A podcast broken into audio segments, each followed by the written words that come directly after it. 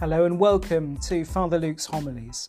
This homily was preached in the Catholic parish of Brandon and Mildenhall for the feast of the solemnity of the body and blood of our Lord Jesus Christ, or Corpus Christi, on the 14th of June 2020. In today's homily, we reflect on how Christ is our true food from heaven, and how, even in this time of lockdown, the Eucharist is still the source of our spiritual food. God bless you.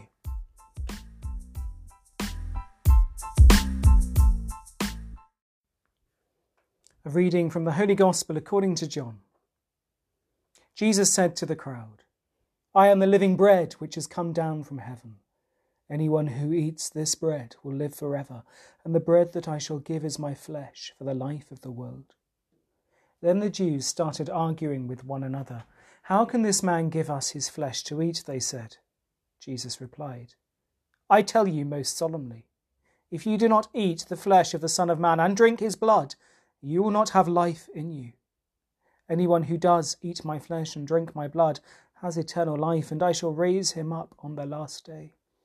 For my flesh is real food, and my blood is real drink. He who eats my flesh and drinks my blood lives in me, and I live in him. As I, who am sent by the living Father, myself draw life from the Father, so whoever eats me will draw life from me. This is the bread come down from heaven, not like the bread our fathers, ancestors ate. They are dead. But anyone who eats this bread will live forever. The Gospel of the Lord. Praise to you, Lord Jesus Christ.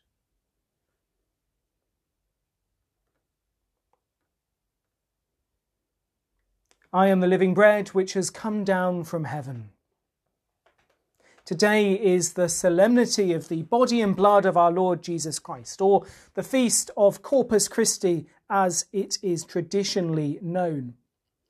The fact that we are celebrating today the great gift of the Eucharist at a time when the majority of Catholics in our country can't go to Holy Communion is tough, is painful and it might seem odd, unfair even, painful. Indeed, it probably is all these things. Nevertheless, this is the reality that we are in, and this feast is given to us now and today and can speak to us now if we allow it to. If we allow it to, this feast and this time can be an opportunity for us to really deepen our appreciation for the great gift of the Eucharist.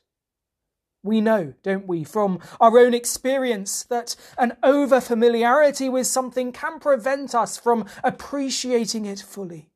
We can take something for granted if it's too easy and accessible for us. Now, whilst we need the Eucharist and it should be accessible, it's important to see in this time an invitation from God to rediscover afresh the great gift of the Eucharist, to appreciate its depth, its beauty, its significance even more.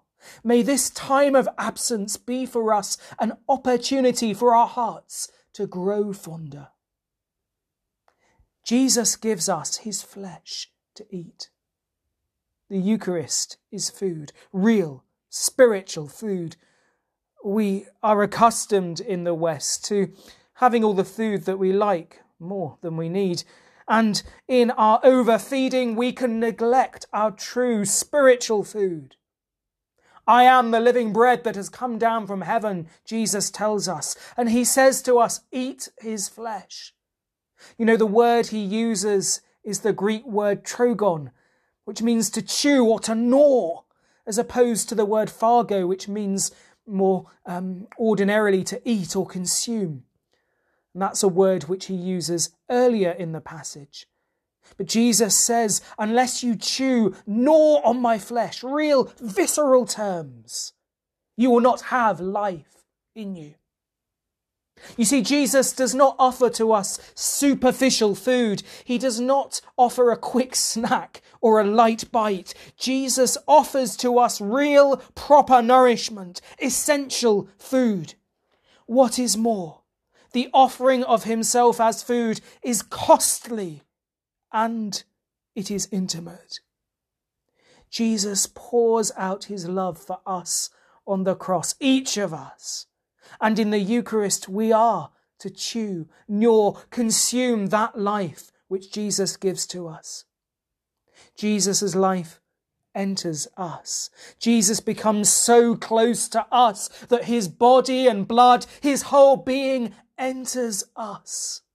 Through the Eucharist, we enter into an intimate communion with Jesus Christ. Jesus gives us himself in the Eucharist. This cannot be said enough. This cannot be understated. Sadly, even today, some people still only think and treat the Eucharist as a symbol, a nice gesture, a sign of what Jesus did for us.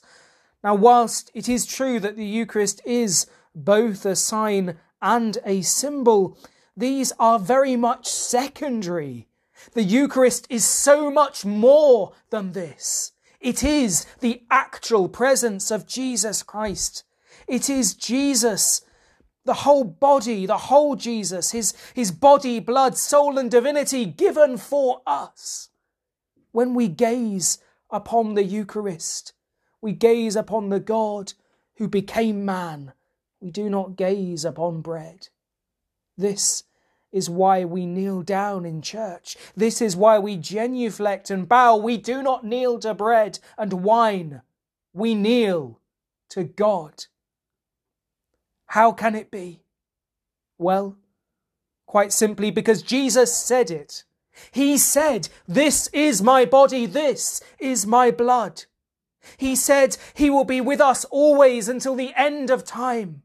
He said, Unless you eat of my body and drink of my blood, you have no life in you. He said these things not because they were nice or easy to hear. He said them because they were true. You know, belief in the Eucharist is entirely consistent with how God works in the world, his modus operandi, his MO. We see his MO in the life of Jesus. The eternal, awesome, infinite God becomes a little baby.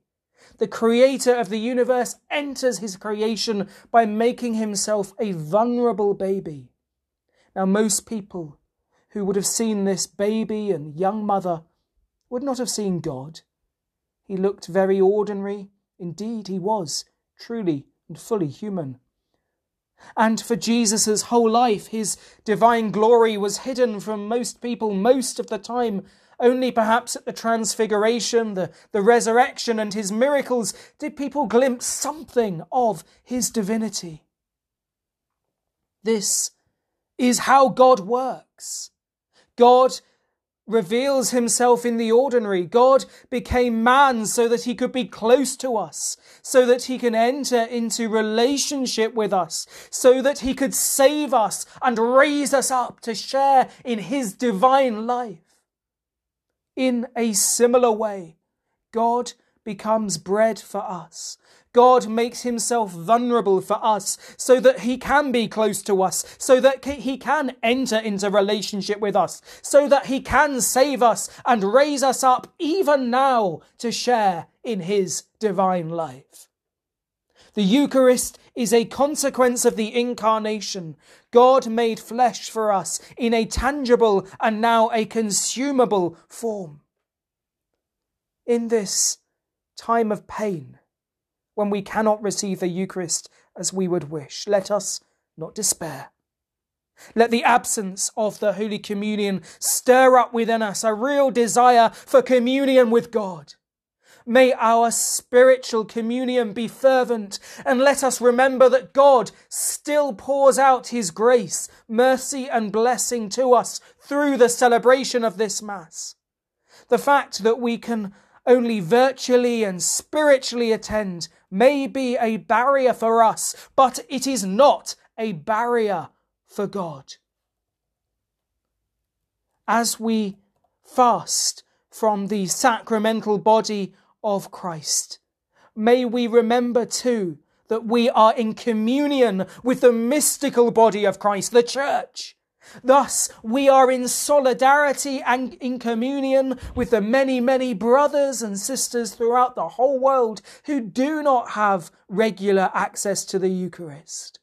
May we join spiritually with our persecuted and suffering family, and as we make our spiritual communion, let us be strengthened by our prayers for each other and trust in the grace that Christ still, even now, pours into our hearts. On this feast of Corpus Christi, Christ is still alive. Christ is still risen. Christ is truly still present in the Eucharist. And if we truly and honestly desire Him, Christ, the living bread, truly comes to us even now and nourishes our hearts. Amen.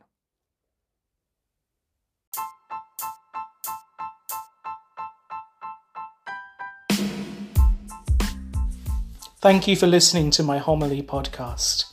For more information about the Catholic parish of Brandon and Mildenhall in the UK, then please visit our website at stthomas-stjohnparish.com. That's stthomas-stjohnparish.com. Alternatively, check out our Facebook page at facebook.com forward slash BMRC parish. To follow me on social media, go to my Twitter handle at Father Luke G. That's F R Luke G. If you'd like to read pastoral and theological reflections, then check out my blog at fatherlukegoymour.com. That's F R lukegoymour.com. Hope this podcast has been of some use to you and helps to nourish you in your journey of faith. God bless you.